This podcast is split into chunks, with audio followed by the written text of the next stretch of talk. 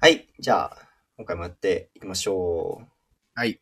はい。やっていきましょ前回はね、あの、はい本編やるつもりが 気づいたらチャット GPT の話 で、2う。時間本当、そうです。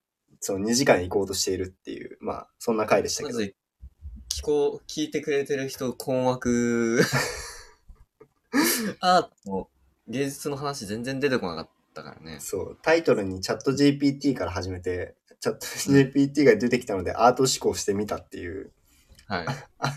アートを二番煎じにするっていう、なかなかこう、 アートの見方らしからぬね、ことをしまらししたけかど。ら、うん。はいでも、なんでかわからないけど、その、スタンド FM の注目の番組、ん注目の放送みたいなので取り上げら れて、あ、それがされてたの あ、そうそうそうそう。あ、そうなのそう。それで結構いろんな人に聞いていただいてるっていう、こう、あー謎、謎現象が起きてるんですけど、まあ、まあいいですよ。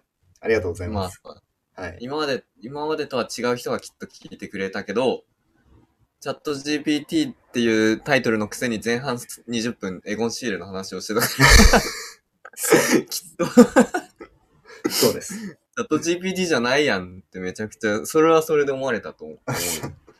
あでもアート思考してみたなんで。ああ、そうだね。まあ確かに、え、でもエゴン・シーレの話は一切触れてないんで、まあ、あれですう。ん。聞いて聞く人からしたらな、なんだこのラジオはとなったかもしれない知れませんが、はいえー僕たちはアートの味方と言います。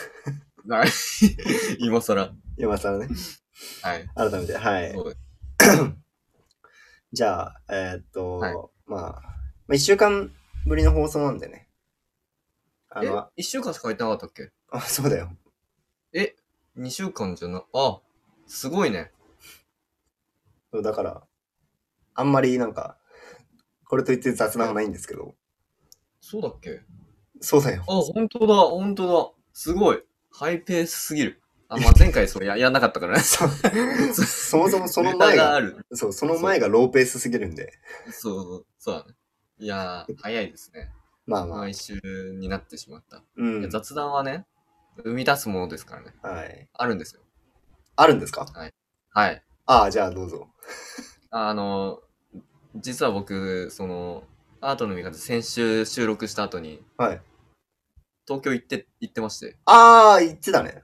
はい。 で、あの、あ、ちょっと待ってね。えーっと、ルイ・ヴィトンのですね、美術館があるんですけど、ああ、東京に。うん。あの、えっと、エスパ、あ、なんなんだっけちょっと名前忘れちゃった。あ、エスパス・ルイ・ヴィトンっていうエスパス・ルイ・ヴィトン。のが、はい。原宿のあたうり。ん原宿から表参道のあたりにあるんですけああ、ど、この辺。うん。そう。けど、あ、で、ここで、あの、ウォルフガン・ティルマンスっていうね、あの、写真、現代写真家の展示がやってて、今もやってるんで、へえおすすめで、あの、入場無料で、まあ、ワンルームしかないんですけど、うん。ないんだけど、めちゃくちゃ、で、あの、でかい、でかいというか、でかい。今の ところ、今のところルイ・ヴィトンの美術館ででかい、なんか何かが行われてることしかわかんないんです けどね。大天井丈夫でが高い。天井がすごい 高い。す。あれ、でかいってそういう、その、施設、施設自体がってことあ、そう。ああの、ルイ・ヴィトンがあるところから、あの、エレエレベーターでこう上に上がるんだけど、ああ、そう、だから入り口さ、ルイ・ヴィトンだからさ、こう、うんルイ・ヴィトンにこう入っていくときに、すごいスーツのしあっあかりした人が、美術館ですか美術館のご利用ですかって言われて、あ、ギャラリーのご利用ですかあ、はいって言って連行されて、連れてかれるんですけど、 それ、 それもしかしたら美術館じゃなくて、いや、ルイ・ヴィトンですって言ったらどうなんだろうね。失礼しましたって言われると思う、多分この、このね、多分風貌だから、そう。もうギャラリーだろって絶対思われた。ブランド物も一個も持ってない。あれ、あれは別に入れるんだよね、ルイ・ヴィトンはちなみあ、に。入れる入れる。全然入れると思う。うん。いや、ルイ・ヴィトンとかちょっと入ったことなくて、今日取っちじゃう。ゃあ、そう。そうですよね。僕もそうなんです けど。そうだから、入り口の人にちょっと連行されて、うんこちらですって言われて、え連れー、て、連れてかれて、でもめちゃくちゃ良くて、うーん。ちょっとね、何がいいかっっていうのはね、まあ、見て、見てほしいですけど、はい。なんか格別すげえ、めちゃくちゃすごい、なんだこの写真はみたいな写真は撮る人じゃない。うん。ありのままじゃないけど、なんかこう、自然に切り取ったり、でもすごいその人の視点が、その人自身が面白い。うん。あだあ、からそう。うん。うん。写真も面白い面白いというかな、なんかいいなってすごく思う。ああ、まあ、まあ、シーレで、僕がシーレの展示会って感じたような感覚ああ、かもしれない。かもしれないね。うん。でもちろん現代アートでそのターナー賞っていうのも取ってる作家だから、うーん。こうもう現代アート的なコンセプトその写真の現代アートとしての可能性とかそういうのを結構切り開いていったりジェンダーの問題うん。セクシャリティの問題とかももういち早く表現してたうん。りした作家アーティストでいやめちゃくちゃ良かったんで入場無料だしそんな見る時間あんまり必要ないうん。ああ、そうなんだ。ワンフロア、もう僕は1時間いたんですけど、うん。あまあ多分普通だったら15分から30分ぐらいでこあ、そう。う、うん満足して帰れるかなあいいっていうくらいの気軽な展示なんで、もしよかもしお近くの人は、そうですね。原原宿表参道。はい、の中あたりに。ううんん。あの辺か。えーめっちゃ良くてね、その後、画集をね、アマゾンで2つも買っちゃった。え、えすごいじゃん。あ、すごい。うんそうよ。な、なんて、ごめん、なんていうアーティストだっけボルフガング・ティルマンス。長いな。ボルフガンぼ、グ。ぼ、ぼ、ぼ、う、ぼ、う、 うに、うに、ぬ、うに、てんてんに、お。ああ、いやだだ。ボ、ボね。うん。ボルク、ボルフガン、ティルム。これか。うん。美術手帳でも取り上げられてるね。あ、取り上げられてる。へえ。したうん。そう。ああ。現代写真の中でその超有名なアーティスト。うーん。今まで見たことなかった。なんかこう、こう、写真ってやっぱりこう、うん。その瞬間を切り取るものなわけで、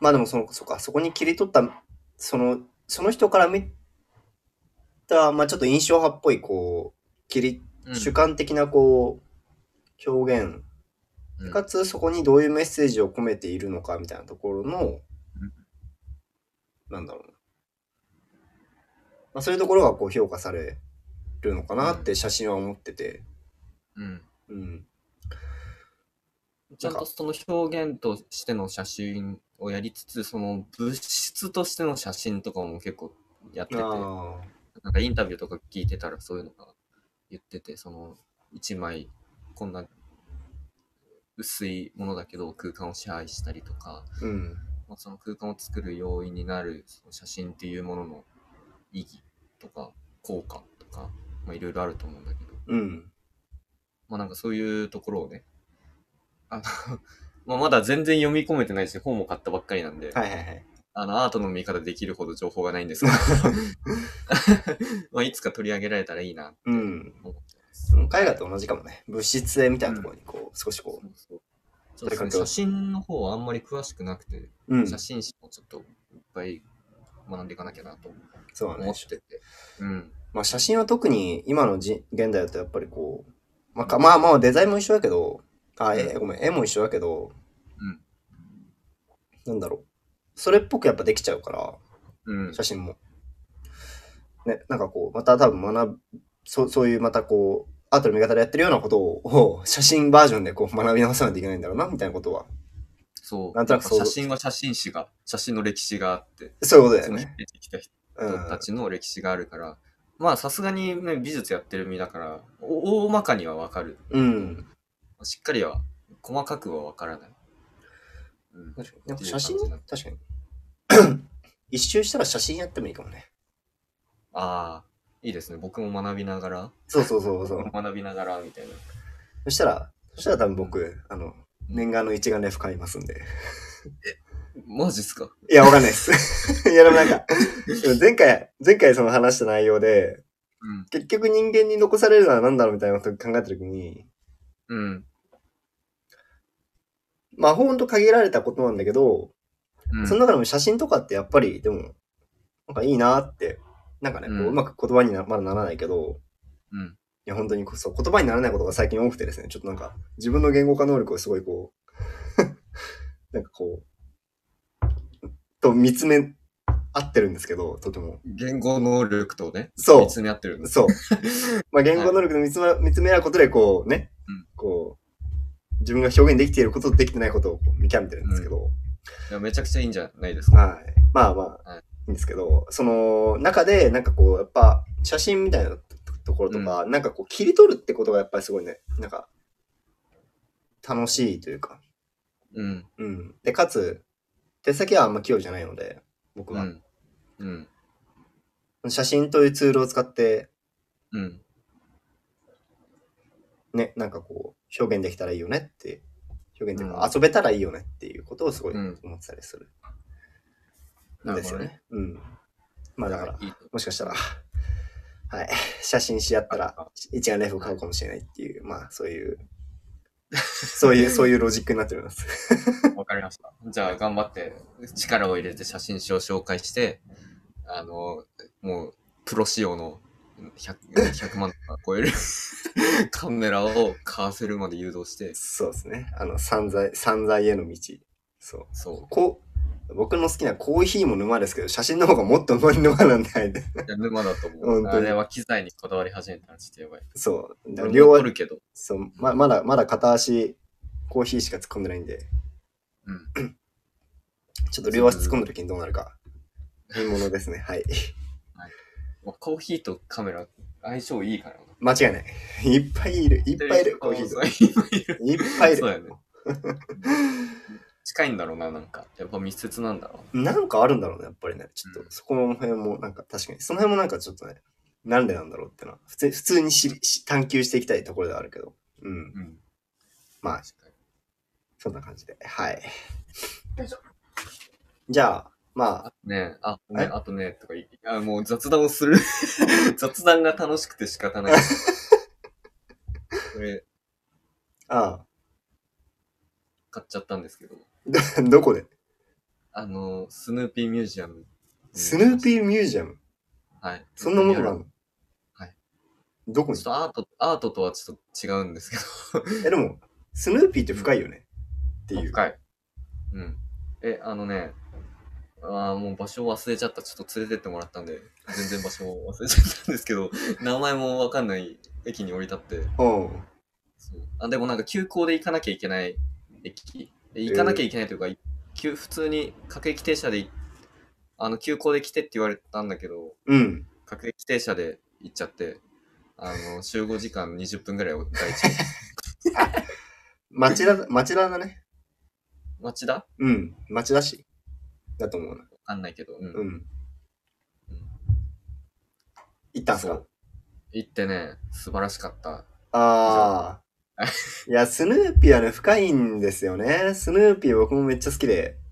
あそうなんだうん。あいや本あったもんね家にあ、そうそうそうそう。とか、あのー、なんだろ う。4コマ漫画だけど、うんすごい芸 芸術性があって、うんこう、まさにこう考えさせるということを、あの4コマで、ね、いろんな角度からさせてくれるうんから、すごい、個人的には好き。いやアニメキャラの中でも、ととカカートゥーン系のこううんキャラの中で、トップクラスで好きですね。トップ、もう一番好きかもしれない。いやマジでよかったえー行ってみよ本う。当によかったもう全部読みたいって思ったえー今度行ってみようん、素晴らしい。施設も良かったし、おお土産コーナーが魅力的すぎてね、あれはちょっと財布の中身をね、う。うん。制限していかないと大変なことも。いやでも、いやでも現代においてはやっぱクレジットカードっていう財布の中身を 制限しないものもありますんで、はい ク。レジットカードも家に置いてあ、、クレジットカード見において。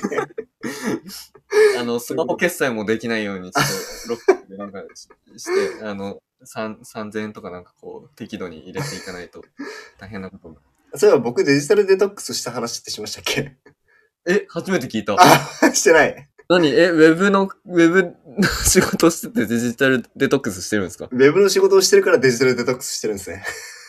ちちょっとなんか何言ってるか分かんない。いや、あの、そう、ちょっとこれ、まあ3分ぐらいで話そうと思うんですけど、あと。はい。あのーまあこの前土日、あのー有給を結構まとめて取った時がありまして、えー、まああの法律で決まってるじゃないですか。な何日取んなきゃいけないみたいはい。な。んで、結構今年分残ってたんで、うん。まとめてドンって取ったんですけど、まあそのうちのうん1日で、あのーデジタルデトックスに行ってきまして、行ってきた。行ってきたというか、あの1日、まあ本当に半日ぐらいなんだけど、うん。えっと、スマホを持た、えっと、デジタルデバイスを何も持たずに、うん家から出るっていう、っうん。ていう、まあ、僕はそれをん一応、そう、プチ、プチデジタルデトックスぐらいなんですけど、やってきまして、うん。まあ、で、一応その、あの、三浦海岸っていう、あの、岬のマグロとか有名、うーん。なんかマグロが有名なところなんですけど、漁港なんですけど、うんうん。電車で一本で行けるとこから、あとこに、うんえっと、行ってきました。はい。で、そこで、あの、スマホも、スマホもパソコンもタブレットも何も持たずに、うん。そう。あの、観光パンフレットっていう片手に、 うん。雨、しかも雨だったんですよ。あそう、雨の中、傘さして頑張って、こう歩いたり、バス探、バそうバス停ももうわかんないから、どこにあるか。ーあ、まあそうだね。そう。うんそうい、やってきたんですけど、もうとにかく不便で。 正直。いや、正直ね、うんまず、まずね。うんそう。だって時計、スマホないから時計がない、うん。地図がない、うん。あと、決済が Suica、Suica 僕 iPhone に入れてるんで、うんあ。の P ができない。うん。結構その3つがやばかったっすね。ああ。時間特に時間やばかった結構。時間はと、時計は持ってないんだけあど。僕時計しないんで。それは暴挙だね。 いや、本当に。だから電車とかさ、まあでも、まあなくてもな。そういやっぱいあるし。でもなくてよかったなと思うところもありまして、まあ、地図もね。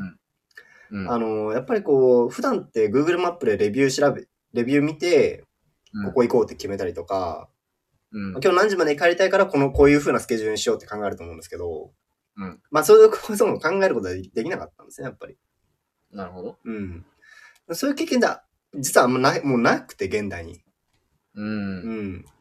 逆にすごいレアな、だレアだし、なんかこう、自分の好奇心の赴くままにじゃないけど、うん。こう、ね、こうじ、本当に、本当の意味でこう自由に、こう、入れたなっていう、あの、時間だったかなと思うんですよね。うん。うん。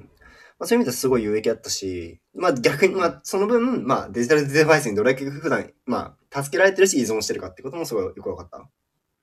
うん。まあそんな体験だったんで、あの、うん日々の忙しさにこう、なんだろうな、こう、暴殺されてる人は、うん。ものすごくおすすめします。いや、一日、半日でもいい。半日でもいいです、本当に。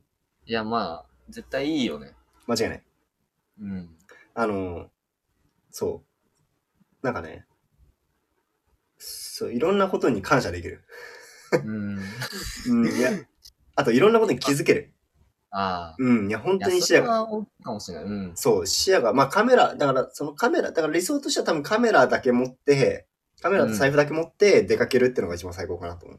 うんうんうん。いいですね。そうだからそ、その時ぐらいがやっぱちょっと一番欲しいなと思うはじめ思い始めたのはちょっとある。うん。うんなるほど。まあ、一眼じゃなくてもなんか映るんですとかで撮撮るのもああ、いいし。それでもいい。うん。そなんう。かね、いろいろあって。こういうね、俺今使ってるんだけど、あちっちゃお。もちゃカメラ。そうえすごい2000年代前半ぐらいにこう、 流行流行ったのかなー、うん。出てた、おカメラでもうね全然フォーカスもなくてこれただの魚眼レンズみたいな、うん うんちっこいレンズなんだけどビスタクエストっていうやつなんですけどこれでこれ持って散歩行ったりとかああ、いいね。俺結構散歩するからうん。その時はとぼとぼとぼとぼまあスマホ持ってるけどほぼ見ないでうんと。ぼとぼ歩いたりとかあとはなんか たまにスマホ忘れて外出ちゃう時があってその時はもう大体そういう時ってあの、時間間に間に合わなくて 急いでる時が多いから、忘れていくけど、まあなんとかなる。まあまあ、そう、なんとかなるんだよね。なんとかなるけど、やっぱり、どこか依存してる自分がいるうん。ことに気づけるなぁと思ってて、まあ、この4月新入社員とか、あのね、私、春が始まりましたけど、うん。いやー、ちょっと仕事疲れたな毎日パソコン、まあ、わかんない。なんか、スラックとか、チームスとか、チャチャットワークとか、うんうなんんか、もう見つ見すぎてもう疲れたわって方は、ぜひ、あの、うんゴールデンウィークに、あの、一日でもいいからデジタルデトックスすることをとても強く強くお勧めします。ああ、いいね。素晴らしい。はい。これで注目の放送をゲットっていうとこタイトル変えなきゃ。ろにデデジタルデトトックス。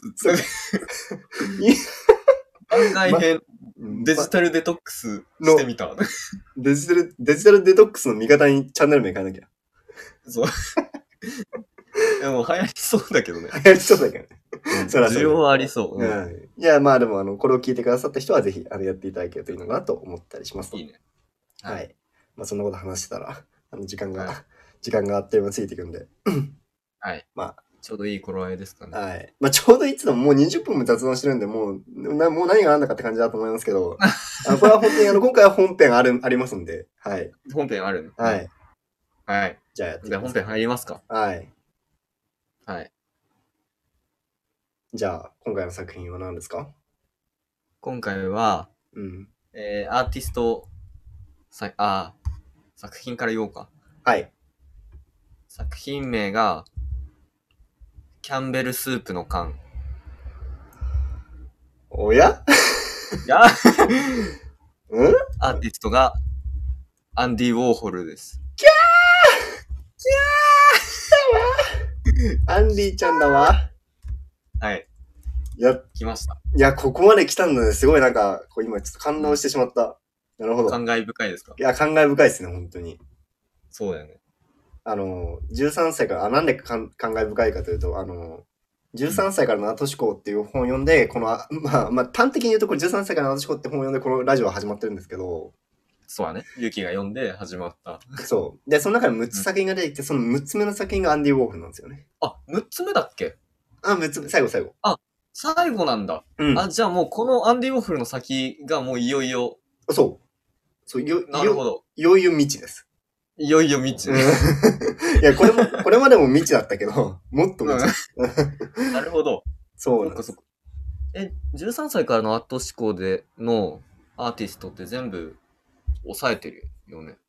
えっと抑えねて、たよね。えっと、マティス、多分、全員抑えたはず。そうだよね。うん、全員いったと思います。うん。じゃあよかった。はい、じゃあ今回は、えっと、アンディ・ウォーホル、キャンベル・スープの缶です。はい。はい。い、やー、来たね。ついに来ました。はい。まあ、これ、ちょっと、あの、見たとか言ってるんですけど、うんまあ、いまいち分かってないんで、多分僕も。いえやいやいや、本当に。そうなのうん。うんあその、っか一番、多分一番よく分かってないと思う。あの中で。ああ。あの、アート、その、13歳かなと思考で出てきた本の中で。うん。うん。まあ、一番現代に近いし、アートなん、アートのことよくわかんなかったら、何、何なのっていう感じだから。いやー、本当に。そうなんですね。うん。これがなんでいいのかさっぱりわからないくなってるの間違は、いなまい間違いないです。間違いない。はい。うん、13なんで、まあ、歳からのアーティストを読んでる人も、や読んだ人がやっぱりだんだん後になっていくにつれてよくわかんなくなってなった人だと思うよね。そうそうそうそうそう。いや、うん。本まあ、当ポそロッう。クあたりか。ポロックあたりでもちまょあっと、、うんまあ、うんまあ、まあ、まあ、実際、あの、マティス、まあ、一番最初マティスなんですけど、マティスが分かってないんで、まあ、何も分かってないんですけ ど、あの、なんか読んでもよく分かんなかったっていう。読んでもよくわかんなかっそた。で、改めてラジオでわかった。う。そうそうそうそうそう。うん。そうマティちゃんっていう中になったもんね。そう、もう うん。まああの、片思いではあるんですけど、うん、片思い。一応はい。あの、マティちゃんって呼べるようにはなったんですけど、そうその頃はもうアンリ・マティスで覚えてたんで、 短い、より短いそうだいぶ距離感は縮まったんじゃないかなと思います。最近ちょっと距離感遠くないえそういえば。最近距離感遠くないああ、確かに、イブクラインも別に頭つけてないもんね。 うん、いや、つけなくていいんだけど。そう、あの、この、このあだ名つける話をですね、ちょっと別の人にしたら、うん。ちょっとあの、アート詳しい人というか、あ、芸術触ってた人にちょっと話したら、 うん。うん。ちょっと腹立つって 言われて、少し、いや、マジでそう思われても仕方ない。 美術真面目にやってきた人ほど腹立つと思う。いや、本当にだ。ってさ、 例えばさ、あの、いゆき、その、アップルとか好きじゃん。あはスティい。ーブ・ジョブスとかがさ、はい。なんか、ジョブスちんちゃんとかさ、なんか、なんか確かに、そんな感じで慣れ慣れしくこう確、か言われてたさ。確かにマーク・ザッカーバーグをん、なんか、 ザックちゃんとか、なんか、ザックンとかね。ザックンださ、 ザックンとか言ってたらもう、けんだ確かにちょっとカチンとは来るかもしれないですね。そうだよね。そういうことあかの偉大な人をどう呼んでるのかみたいな。そうそうそう。あん、感そじのんだけ偉大な人なんだぞっていうね。うんそうまあでもね、その、その子を呼ぶっていうことは、その人を知らないから、フラットに接してるってことだよ。だかそう。らそれはもうアートの見方の勇気のスタンスとしては、すごくこう、あのー、そこ、そのね、あの継承に全てが、あのー、凝縮されてる。そ、そうだよね。まあそうそう。いや、ねほんとそうだと思うよ。うん。うん。そう。だから、あの、これはこれでいいというこ、これはこれでいいんです。あ、これはこれでいいね。はい。はい。わかりました。はい。 はいあ。今回もね、まあ、あまあ、オーホルはね、難しいんだよね。うん。うんまあ、あんちゃんかな。うん。あんちゃうん、あんちゃん。ん。そうまあそう、確かにね。うん、あんちゃん。あんちゃん。はい。はいあんちゃんでいきましょう。はい。はい。ということで、あのーおう怒られそうです けど。あまあまあまあ、あの、それはは、いちょっと、あの、そうはい、大丈夫です。アはい。ンディ・ウォーホル、その、えっ、と、2月まで京都のうん、京セラ美術館で、うん、アンディ・ウォーホル京都っていう展示やってて、ちょやってましたね。っと行けなかったんですよ。僕も行きたい展覧会言ってたのに、そ京都まで行く、あれ、時間と余裕、お金の余裕がう。あそっうた。いろいろんな、いろんな ね、いろんな問題が事情、でちそう、あったんで、いけょなっかとった。諦め、泣く泣く諦めた。うんまあ、ここでちょっといとう、形だったんあだけどはい、取り上げられられてまあ嬉しいですけどね。ウォーホルはまた今後も展覧会すると思うから、うん、うん、ままたあ、その楽時しみに。も。う、うんん。はい。あれだと思うんですけどまあ、。今日はキャンベルスープの缶。はい。さあ、32のキャンベルスープの缶。あ、32の方ね。うん。32のキャンベルスープの缶。じゃあ32つけとこうか。よいしょ。あ、これですね。はい。うん。このキャンベルスープって書いてある赤い、赤と白の、この、うん。あの、コーラみたいな、って言ったら怒られるかもしれないですけど、あの、 あの、缶うが、ん。こう、整列してるやつですね。そこれ、4×1、あ、ちゃんと32なのか。はいはいはい。うんう。。32。はい。あの、まあ、見たことある方も多いと思うんですけど、うん。あの、キャンベルスープです。 はい。まあでもあの、ちょ結構これ、ちゃん、売ってるよね、よく。キャンベルスープ。日本でも売ってるし。日本で売ってる売ってる、売ってる。あ、本当に売ってる。ああ、まあ、特にあの、カルディ。カルディああ、ってなのかなあそういうところとかは絶対ある。うん。ままああ、輸入、向こう、アメリカのね、そうだよね。うん、象徴、象徴するというか、まあ、アメリカでのスーパーだったらどこでも売ってるみたいな、スープ缶。まあだからあれですね。あの、日本の、あの、味噌汁みたいなもんですね。うん。うん。多分。うん えいや、いうん、まあいや、やいや、味噌汁もほら、あの、うんインスタント味噌汁いっぱい売売ってるじゃないですか。うん。いそう。いや、これも結構インインスタント、インスタントというか、や、まあまあまあ、まあ、確かに。そうでも、あまあ、いいよ。オーケー。あーわかりま した。はい。はいいや、でも、え、ちょっと違くないこれ、キャンベルスープの缶だから、キャンベルっていう、あのーメーカーのあスーあ、プのいろんなシリーズがあるから、なんか、味噌汁っていう例えというよりは、あの、なんだろう、あれか味の素。味の、ああ、一そ緒う、あそうなのか。あじゃないあ、ああの、あ、中谷園の味噌汁の、あの、あーあさり、そうあそうそうそさりうバージョンとかわ、わかめバージョンとかアって話サでリす。とかワカメとかみたいな、そう,、はいいはいはいそういう感じの。ああ、オッケーオうッケー。ん、そういう感じです。はい。はい。で、えっと、あ、そう、前回ちょっとおさらいしなきゃいけないんですけど、もう前回いつだよって感じなんで、もうちょっと正直よく覚えてないんですけど、まあ、とりあえず、あの、イブ、うんあえっと、イブソンローランじゃなくて、 えっと、いろいろ混じってます。えっと、イブクラインですね。イブくらい。はい。人体目、人 人体測定 AMT66 ですね。はい。あ取り上げまして、えっとっすね。まあ、あのーなんかこう、白いキャンバスに、こう、人のうんこう形が、こう、まあ、魚拓みたいな感じで、こうんされてた絵なんですけど、うん。まあ、それって結構こう、今までになかったアイディアだったってところで、まあ、それが、えっと、そこにこう、なんだろうな、実際に存在するものではなくて、その、うん。まあ、いわゆる精神だったりとか、うん心だったり、まあ、すまあ、心だったりとかっていう、こう、じ、実際には存在しないものうん。まあ、今、今、なな物体として存在しないものうんを、まあ、こう、絵に切り取った。うん。うん。なんか痕跡みたいなところやなああ、そうそう、と痕跡みたいな。魚魚拓とかもそう。肉体がそう、肉体がなくなっても、その後は残り続けるっていうとこうろがん。、うん。みたいな意味で、こう、こんあ、そう、痕跡。みたいなところを、こう、表現したアーティストうん。でしたと。う。うんんで、ちょっとこれ以上は正直あんま喋れないんですけど、うん。ああんま、なんか、あれなんで、 記憶が、記憶が曖昧なんで。うん。なんですけど、あのーまあ、それがこう、その前にあった小野洋子とか、うん。うん。あと、誰がいたっけえっと、あ、ステラとかですね。うん。うん。とかいうこう流れの中でこう出てきたこう、まあ、よく、よくだったらこう、その、なんだっけ。えっと、ま、間違えたんですよね。ハプニングっハプニング。てそう。いう流れを組んで、そう。その一なん瞬をでと、サプライズって言ってたのサプライズって言った。 うん 自分で聞き聞き直してめちゃめちゃ笑いま した。そう、あの、ハプニングっていうこう流れを組んで、こう、その物事の一瞬を捉えるっていうこと。うん。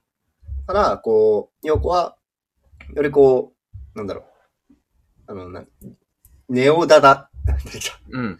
ネオダダイズムみたいなところで、うんあのーまあ、その系譜を継ぎながら、そのうん、バレしか起きないようなことうをん残すっていうことをやったと。まあ、ハプニングってそれが逆に、そう、なんかビデオとかで一瞬、本当に一瞬切り取ってたから、もうマジで残ってないみたいな感じだったんですけど、うん。まあ、それを残した。うん。うんなところではこう新しさがあって。で、またイブクラインはまたちょっと別の観点で、まあ、さっき話し合いのところでは新しさがあったのかなと思ってたりしうます。ん。うん。そう。フランスだとあ、そちょっと離れた場所。うん。う。うんうん。そうでしたと。まあ、ちょっとね、こう流れとしては、なんだろう、少し違うようなことはあったりするんですけど、うん。まあ、そんな風な。、そんな風な時代、背景が。うん時代の流れがありましたと。うん。で、今回、えーっと、キャンベル、キャンベルちゃんなんですけど、キャンベルちゃん。はい。い。いこれキやャーンベルちゃん、オーホルの初期作品で、あ、初期なんだ、これ。うん、俺一番好き、一番好きというか、これ、うわーって思った作品だった。まあこれ、実際にね、さっきもお話しましたけど、存在する商品なんですよね。うん。で、うんまあ、32の、えーっと、キャンベルスープうん。っていうのを見ると、あ、キャンベルスープの缶っていうのを見ると、うん、あの、一つ一つ味が違うと。お、はい。はい。クラムチャウダー、チキンヌードル。チキンヌードルうん。 クリー ム、クリーム、あった。ね、クリームベジタブルとかね。そういえば、一個一個ちゃんと見たことなかったなそう。なんか今、見てるんですけど、まあいろいろあると味が。うん味と思われるものが。う。うんん。で、これを作品にしたんですよね、ウォーホルは。うん。うん。ここに今回意味があるということなのはかい。思うんですけど、じゃあその意味は何だったのかと。はい。はい。まあこう、たくさんありますよね。多分このキャンベルスープの缶ってめちゃめちゃたくさん生産されてるし、めちゃめちゃたくさん消費されてる。うん。うん。で、1970、60年ぐらいかな。多分この作品は。うん。だと思う62年。 60人。うん。とかだと本当に、こうね、うん。めちゃめちゃ物が多分あった。あ、あ、まあ今もあるけど、うん。このぐらいの時からすごいアメリカではもう物がたくさうんん。ある時代に突入していたってところで、うん。こう、大量消費とか大量生産みたいなところに対して、まうん。あね、こう、まあ警鐘を投げたっていうのは僕の中で一つこうんう、な意見としてはあるんですけど、うん。まあこれもう見とるからね。そう、ウォーホルはうん知ってるから。そう、そこまでは僕は知っている。うん。ですけど、なんか、今思ったことがありまして、うん。こう、大量生産っていわゆるこう、カタカじゃないですか。うん。カタ、あの、型にす肩。。ううんん。。肩。うんあの、たい焼きの型とか。うん。うん。あ、そっちうん。情報型の型じゃなくて、か型の方ね。あ、型、あ、そう、あの、あ、そう、あの、け、あの、け、け、け、けの方。あ、あの、け、け、け、 なんていうこれ、あの感じ説明するのめっちゃむずい。あの、あの、あれでしょ、金型があって、型、金型とかの型でしょそうそうそう、金型とかの型。うなんか、いろいろ、こう、じ柔柔道じゃない、空手の型があるとか。そうそうそうそうそうそうそう。んあれそれ、その型って違ったっけ柔道の型はちょっと違うんじゃないあ、ごめん。あ、違うか。柔道の型とはまた違うんですけど、あのー、あの、あれっすね。金型だよね。そシリコン型とか。う。そうそそうそう。う。うんあ。の、下に土ついてるやつです。はい。はい。で、あ、か、で、型じゃない。型、型をベースに作られてるもの、大量大量に作られてるものじゃないですか。うん。うん。で、なんかそういうのってこう、均一性だったりとか、うん。うん。まあ、均一だから独自性が失われてるとか、うん。うん。でも逆にこう、なんだろう。たくさん売れることの裏付けでもあったりして、うん。うんうん。まあ、あと、簡易であるとかね。ああ、そううだね。ん。かんかん簡単であるってことですね。うん。うん。みたいな、こう、メッセージ性があると、あななんていうのかな、そういう意味があると思ってて、まあ、メッセージとしては、こう、結構、なんだろうな。今までってこう、やっぱ物作るのすごい大変だ、大変でしたよね、みたいな。うんうんううんうんん。大変だったし、一つのこう、型ってなかなかこう作り得なかった。うん。うん。あ、作り得たんだけど、えっ、と、その、そもそも型なんてものはなくて、うん。たくさんこう、一一つ一つこう、まあ、丁寧え丁寧にじゃないけど、作っていた。うんけど、うんまあそれをこう、型化してたくさん作れるようになりました。うん。でもなんかそれでいいんだっけみたいな。うん。その作り手の、なんか、なんだろう。まあ、これって作り手って正直誰でもよくて、うん。うん。型、型通りに作っていれば、この商品が成立するはずなので、うん。誰でも機械化のおかげで、そう。従業員に求められるスキルがなくなり、アルバイトが、に、が見てるだけで良くなったりとか。うん、そうね。うん。で、誰でも均一なものが作れる。っていう。同じそうもの。うん。まあ、それはなんかポジティブな一方で、うん。こう、いわゆるこう、個性みたいなところうん。に関しては、すごい失われている。うん。うん。うん。し、えーここに関わる人は、個性よりも、こう、うんよりこう管理だったりとか、監視だったりとかっていうところに、こう、頭を使わなきゃいけない。うん。でもなんかそれでいいんだっけみたいな。うん。うん。 っていうのは、すごいこう、なんだろうな。改めて見て、メッセージ性としては感じたところかな。うん。うん。いいですね。あの、こう、現、実際のあれが、実際のその作品、あ、じゃない、間違えた。実際にこう、売られてる商品をやっぱこう、うんそ。こで手に、作品としたのがやっぱこう、ね、最大の、こう、うんブレイクスルーというか、うん。うん。だって、これまでって、なんだろう、さっき、まあ、イブ・クラインが精神を表したし、うん。まあ、小野洋子も実はちょっと近いことをやっていたような気はしたんですけど、今、ふと思うとね。あのかね、ちょっとね、あの、時代進んじゃったんだよ。ああ、そっかそっか。あーうん。でもなんか、あの、取り上げたあの、はしまごあでもの、同年代だよね、みんな。うん。うん、天井の絵の、あの、はしごとかもさ、うん。まあ、よくよく見れば、一つの、こう、売り物なはずだし、ううんん、まさか小野洋子が多分あれを作るってことはないと思う。うん。うん。まあでもそ、その、洋子が見せたかったのはそこじゃなかったんだだけど、まあ、うん、意味、意味合いとしては結構、意味合いとしては持つ持ち得るというか、うん。うんホーホルが伝えたかったことに結構近いのを持つって、まあ、うんそういうこう、世の中にあるものでも、うん。世の中にすでにあって当たり前だと思ってるものでも、こう、うん。芸術となり得る。うん。うん。し、美術作品とな、アート作品として成立するということ。うん。うん。まあそういうところをこう、ウォーホルは切り開いていったのかなと思いますうね。んうん。そうだね。まあブリ、まあ、もうそもそも、うん。まあブリロとかね、そう。うんあの、同じですけどね。 13歳のアート志向の時は、ブリロのうん。箱たちが取り上げられたんだよねさどこだったかなどっかのさ、美術館が、あの、 ブリロを購入して、最近のニュースで、ブリロ購入してめちゃくちゃ批判浴びたみたいな。ニュースそう、価値のわかる、どこだったかなえ、その、作品としてのブリロを買ったってこと買った買った、本へー物、本物買ったみたい。あ、鳥取県立美術館がウォーホルのブリロボックスを3億円で買ったえらー、しい。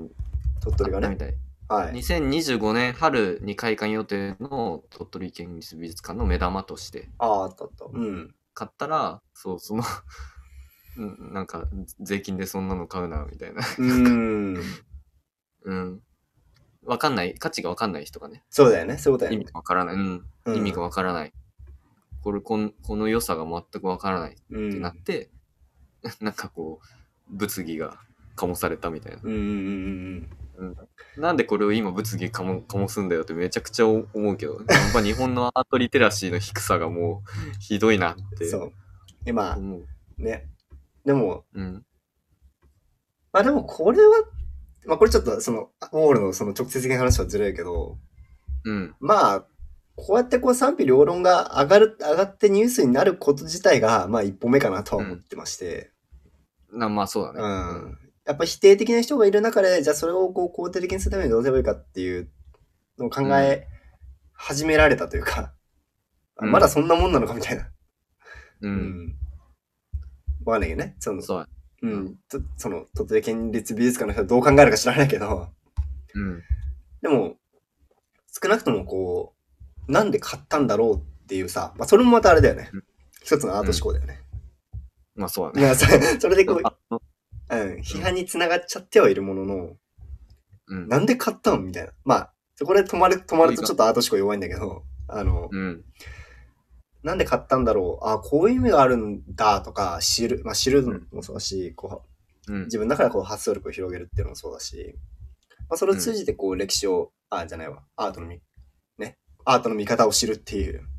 うんん、あーこのアートの見方ってのはこのラジオのことじゃなくてアートの本当の見方、うんパースペクティブを知るああ、んそう。あのあの うん。決してこう二つの意味がね、かけてるから面倒なこと になる。そう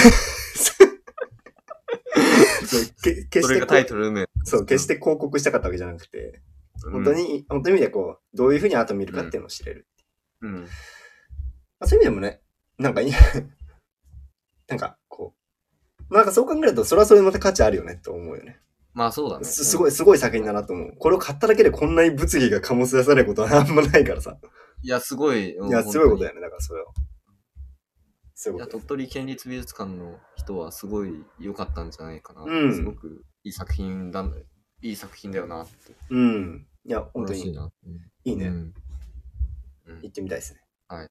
はい。というのがねあったりしましたがまあ、うんまあ、あの、ウォーホルの本当に最大のこう、僕がね、知ってる限りは、うんウォーホルのこう最大のブレイクスルーはやっぱこう、既存の商品とかをうん作品にすることによって、こう、うんまあ、これまで成し得なかったうんなんだろうな。まあ一般大衆みたいなところに向けて、すごいうんアートって身近なものなんだよっていうこう強いメッセージを伝えられた。ううん。んう。んうんうん。し、多分まあこれを見て、すごいアートを近い、近くこう感じられたすごい人もすごいたくさんいると思う。うん。うん。崇高なものじゃなくなっそうそうそう。で も、崇高なものなんだけどね、裏ではえいろんな こう、あの文脈があって、そう歴史があるからこうなってるっていう、こだかう、らで、まさそに、だかれのアンチみたいのがあってってうんいうのが。らまさにデュシャンが、うそうんま。さにデュシャンがやったことうん。に近いことではあるけど、うん。あの、その時もさ、ちょっと話したけど、その、やっぱ勇気が必要なんだよね。この、ちょキャンベルうん。缶をさ、移してこう、うん展覧会に出すとかさ、うん。普通やらないわけですよ、こんなことは。人間は。う普通んに考えてた ら。うん。だけど、まあ、デュシャンもやったし、うんそう、オーホルもやった。ことによって、うんまあ、まあ今のまさに現代でもうちさ、そう鳥取美術うん館がね、みたいな話も出てるし、まあ、当時も多分、うんなんかこれでアートっていいんだっけっていう。うん。うん、でも、ここをこうぬ、くぐり抜けられた、くぐり抜けられたからこそ、うん。すごい、まあ、出し、その展覧会とかに出したからこそ、すごいこう、アートの可能性がまた広がったっていう、まあ、壁が壊されたっていうタイミング。うん。それに大きく貢献したんじゃないかなと思いますね。うん。ううん。ん。素晴らしい。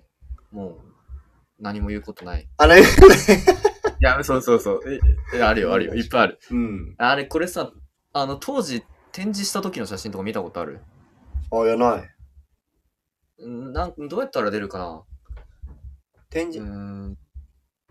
これか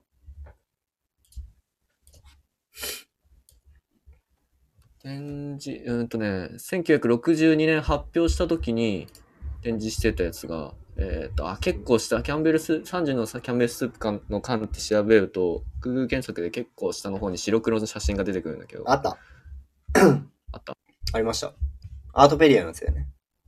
あ、そうそうそう。はいはいはい。あで最初展示されたあ、のすごいね、この結光系。 うん。 ギャラリー入ってこれだったらびっくりするよね。いや、ギャラリーに入ってこれだったら、この、評価されてない時代の、ウォーホルが評価されてない時代だったら、俺多分一瞬で出てるよ。正直。はみたいな。なんだこれってマジで思うよ。うん。すごいけねど。さ、この展示方法とかにもすごく意味があるというか、うーん。壁にかけてない、あ、なんか確かに下、下にこう棒を置いて、そこに立てかけてるね。そう。これ商品の棚、あぽくないあー、そういうことか。なるほど。なるほどね。はいはいはいはい。そうだね。まさに、こう、あ、そう、画像を見つけられない人にこう説明しなきゃいけないと思うんですけど、うんあの、なんか、白いギャラリーの壁面になんか、小さい縁、あうんまあ、ちっちゃい棚みたいのがをつけてあって、そこに絵が立てかけてあるだけ。それがうん横一列にブワーッと32枚立てかけてあるっていう、当時当時の様子。すごい、なんかなんだっけね、今、DIY とかであの、おしゃな、おしゃな、あの、木の板買って、ああ、そうそうそつ 2x4 みたいなさ、やつ買っ て、う。そう、2x4 みたいな感じ。わかんないけど、そ そう、うそういう、そういうで壁にこうくっつけて、なんか、そこに本飾るみたいな、そんな感じのイメージ。そうそうそう。すごいね。こやっぱこの棚、棚らしさ。れうん。絵を描けてなくて、やっぱキャンベルスープの缶と同じようにこう、 置いてるんだよね。はいはいはいはいはい。だから、本当に、こう、スーパーで売られてるような形を再現してる、そう。表現してるってことですよね。うん、俺はこれも結構重要かなだなって思ってさなんで今ってこう全部しっかり並べられちゃってるんだろうってああ、うん確かにね。いやまあ多分まあアンディ・ウォーホルがそういういいと思ってそそれでいいって言って多分こうなってるんだと思ううけど、ん。でもなんかさ、わかんないけど、なんか置くってさ、うん、なんていうのかな。なんか庶民的というか、うん置くことによって、なんか価値下がる的な、なんか、んなんかイメージないわかんないけど。あるあるあるよね。それが狙いなんじゃないあそれが狙いだと思うんだよそうんだよね。そうそうそう。なんか、置いちゃうとさ、うん別に置くってこと意味、自自体に絶対意味はないんだよ、正直。うんうん、ただ置いてるっていう行為だから。うん。だけど、こう、うん、な、ななんだろうね。置くっていう行為自体にすごいこう、ネガティブな、その高級なものを置くってことに対してすごいネガティブな印象は人間は持ってしまう。ううん。ん。なんかやっぱそれって多分めちゃくちゃバイアスかかってるというか、いや、あの、固められてるんだよね、多いや分人間が成長していく中で。ほんとそうだよね。のちょっとしたこう工夫をしてる感があるし、あるあ、かける と。確かに、確かに確かに。なるほどね。工夫してる感あるし、あるねちょ。っとしたその差なんだけど、確かに高級なものはみんななんか吊るされてるイメージあるし、絵画ってものがそもそも吊るされてるうん。そイうだね。メージがあるから、そのじゃあ絵画って立てかけたら絵画じゃないのっうんうんうんうんうん。ていうところの問いにもなってるかもしれない。そうだよね。だから、うん。あのー、誰だっけ。あの、ラウシェンバーグが、うん。あの、そそう、うん床にね、絵を置いてましたけど、う。うん。まあ、あれもだから一つのその問いかけだよね。うん。うん。まあその時はこまさにそう。う、物体、物物体の、ぶん物体の下に絵画があったっていうこう構図,、うん構図で、そのす、ね、こう、その絵画、絵画ってそんなにこう価値のあるものなんだっけっていう問いかけだったけど、同時に床に置かれるってことは、うんっていう、そうそうそう。絵画床に置かんでしょみたいなさ、 やっぱそういうことなんだ よね。そううんキャンパス置かねえよっていう。でもそういうのもあって、その、やっぱネオダダだったんだよ、ラウラウシェンバーグ。ああ、そうだね。あ、そう、もう、もう多分お互いが知ってる体で話しちゃってるから、初めてアンディ・ウォーホルの作品見る人、ちょっと置いてけぼりだと思うんだけど、あーそうだった。これ一応そのアンディ・ウォーホルってそのポップアートっていう、あの、美術史の中の文脈のうん巨匠と呼ばれてて、まあ一応アートの見方でもその、あの、リチャード・ハミルトンはいはいはいはい。が、そのイギリスポップアートの、すそうみたいな感じで、うんそのあポのップアートのちょっとはた、あの、で出始めてきましたよみたいな。うん、やったね。なんかやっけな。うん、のの、もうそれを成熟させた人というか、もう、うがっつり、あの、アイコンになった人、アンディ・ウォーホうル。ん。アンディ・ウカォールホチルャーは、を代表した作品で、うん。うん、アメリカの人だよね。そう、アメリカうのん。人。だから、リチャード・ハミルトンがイギリスでポップアート、あの、そう僕たちの、あの、ラジオでも、34回にリチャード・ハミルトン、一体、一体何が今日の、んだらこうだらみたいなやつを、あの、あのタイトル長すぎて全部入らないっ ていうしのがあったりしたんですけ ど。長いやつ。あれはすごい大衆文化に初めて目を、初めてというか、もう目を向けて作品を作り始めた人。だいぶ早か、早い段階でやってったから、まあ一応ちょっとジャブとして入れとこうかなってありがと思っう。てう入ん。れといて。で、まあその前ってさ、バーネット・ニューマンとかロスコとか、ああ、やったね。ポロックとか、あの、デクーニングとかさ、はいはいはい。そのあたりの、もうめちゃめちゃま、ま、真面目というか、こう、行動こそ、アクションこそが芸術なんだとか、その、あの、その作品が作り出す空間とか、思考うん思想とか、そういうのが大、精神性が大事なんだとか、そう。え、だって、かいかい絵画を通して俺のメッセージを感じてほしいんですって言ってるやつ見たもんね。 そう、ロスコというやつなんですけど。ロスコ、うん。そのそう精神性を表現したいな、この空間を作りたいんだ、みたいな。はいはいはい。絵画が影響を及ぼす空間とか、神秘性みたいな。うんうん。すい。ごい絵画が崇高なものとしてこうんう。ややられてた場所にそのまあイギリスだったけどリチャード・ハミルトンがそういう大衆文化うんうん。を作品に取り入れ始めたまだその時はその明確なポップアートみたいな意図は少なかったと思うんだけどそうそう,、だね。まあ、そういうところからそのネオダダの,、あのラウシェンバーグが日用品とかをこういろいろ持ってきてコラージュしたり、はいはい。コンバインしたりうんうん。いろい。ろしてってなんかこうふわふわしてるけどまあ反芸術だったわけだからネオダダだからねうんうん。ダダそのデュシャンのダダのネオのダダだから従来あったそのポロックとか抽象表現主義の技術とか哲学とかがすごい入ってたやつをあの反アンチするうんうん。あアンアンチ、アンアンチとして今のまでア。ンそう。アンチこれまでの芸術だよね、まさに。そうでそれがネオダダだったうん。で、それをしっかりとし、もう、明確に、わ、み、わかりやすくしたのは、が、ウォーホルだった。うん。みたいなイメージ。美術史での捉え方、うんあの流れで見ると。だうん。からそう見ると13歳からのアート思考って多分そこが抜けてるから、ポロックからいきなりウォーホルだから。 確かにだからまあ、本の長さの都合上ね、絶対仕方ないことだけうど、ん。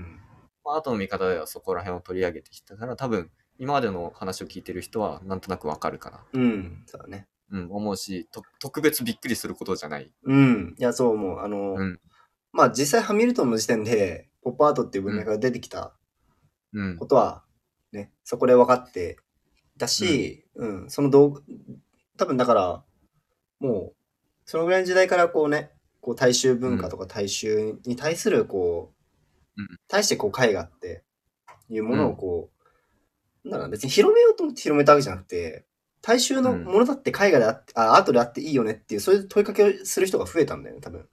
うん。うん、まあ、それがハミルトンであったし、ウォーホルだったっていう、うん。ことなのかなっていうふうに思ってますけどね。うんそういう問いかけをすることが壁をぶち壊すことだった。いや、そうだよねあ。いや、ほんとそう。いや、ほんとそうだ例よ。外とか常識をぶっ壊すっていうところは、そこが、そこを嘘でもうん。大衆のものであるべきだ、みんなのものであるべきだっていう、いうことが、うんあの、アンチだった。いやで、も結局そのウォーホルの、あの、顧客ってさ、あの、あの、大衆で はない。そう、結局、お結局ね、そうお金持ちなんだけどっていう。結局アートのその市場の中で入るんだけど、そういうことを言う、言ってそういうことを打ち出して、でも確かにその、あの、多くの人が馴染みのある絵で、うん。今までの、うん、ポロックより多分分かりやすいじゃな い。まあ、登録よりは絶対わかりやすい ね。そうぐちゃぐちゃなだけじゃん、分かんねえよ、価値みたいなのよりは分かりやすい。 まあ、まあ、うんまあ、ウォーホルはウォーホルで、じゃあなんうでん、うんブそのブリオじゃなくてキャ、まあ、ブリオでもいいけど、そのキャンベルスープを絵にしただけで、うん。海外になるのっていう、こうそういう難しさはあるけど、うんある。こう、まあ直それ感も全部歴史見ないと分かんない。 そう。だけど直感でも的な直感的にな、ね何書いてるか分かるからね。そうだね。うん。直感的には分かりやすい。とても。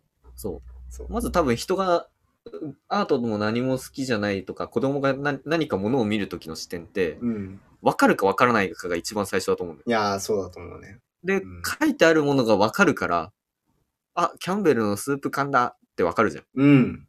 答え分だ。かるから、まだちょっと、とっつきやすい。うん。ポロックが本当にもう、わか んないってなるから、うん最初でもう拒絶されちゃう。そうだね。入りが難しいね。そうそうそこれなんう。か、まあでもその、ねうんえまあ、今までのそのポロックとかの抽象表現主義の技術とか哲学をもう分かりやすく侮辱してうんうん。不快感とかセンセーショナルを巻き起こしてうんうん巻き起こしたっていうウォーホルのね最初の古典の作品ねうん。うん。で最初は確か結構手書きで書いたみたいなんだけどこっからそのシルクスクリーンはいはいはい。うん。あの、リチャード・ハミルトンとかはやってなかったし、やってなかったんだけど、そのシルクスクリーンっていう最新の印刷技法が当時出てたわけ。ああ、でもその頃からもうあった最新ではないか。うん。そう、あって、もうポスターとかは大体それで吸ってた。ああ、そうなんシだルクスクリーン。うん。あと T シャツとかさ。ああ。うん。T シャツの柄とかってシルクスクリーンによく使われるか。シルシルク現代でも使われる。シルクスクリーンって、その、うんい。まいちよくわかってないけど、こう、うん。まあ、ほほ本体というか、まあ、オリジナルがあって、そのオリジナルを、こう、まあ、何かしらのこう方法で、こうう、ん何かに移すような方法っていう理解で合ってる。そうそうそう。あ、そうだよね。そこがまだ、まずわかんないもんね。そう。そうえっと、 いや、いい、いい視点、いい視点。俺が、俺だけが説明してたら、当たり前のようにシルクスクリーンって 言 当っちゃうけど。たり前のようにこ、このわか人んのないシルクスクリーンって言うから。そうだよね。まずさ、そもそも、昔ってさ、銅版画とかさ、木版画だったじゃん。それはわかうんうる。んうんうんうんうん。だか銅ら、版画って銅を傷つけて、それを、あの、プレス機うん。で、あの、銅を傷つけたところに、ああの、絵の具塗って、うんで、。一回拭って、その傷のとこに絵の具が残るじゃん。そうだね。うん。で、それをものすごいプレス機で紙に当てるんですよ。あ で、あ。そうすると、傷ついたところに溜まってたインクが紙に移るっていうところで印刷される。ああ、なるほど。じゃあ、そっそうあうあ、んそっうんうんうん。わかった。その昔の本、500年前とかの、400年前とかの本とかが残っ残ってて、残っててその印刷されてるの。あ、そんな前じゃねえか。ごめん。銅版が出てきたのは、あ、でも400年前はもう出てるな。あ昔はそれで本とか作ってた。うーん。で、それで本を何十冊とか作作ることができて、うん聖書とか広めることができるようになった。うーん、ああ、はいはいはいえ。じゃあ、うんもう400年前ぐらいかもしれないね。そうん。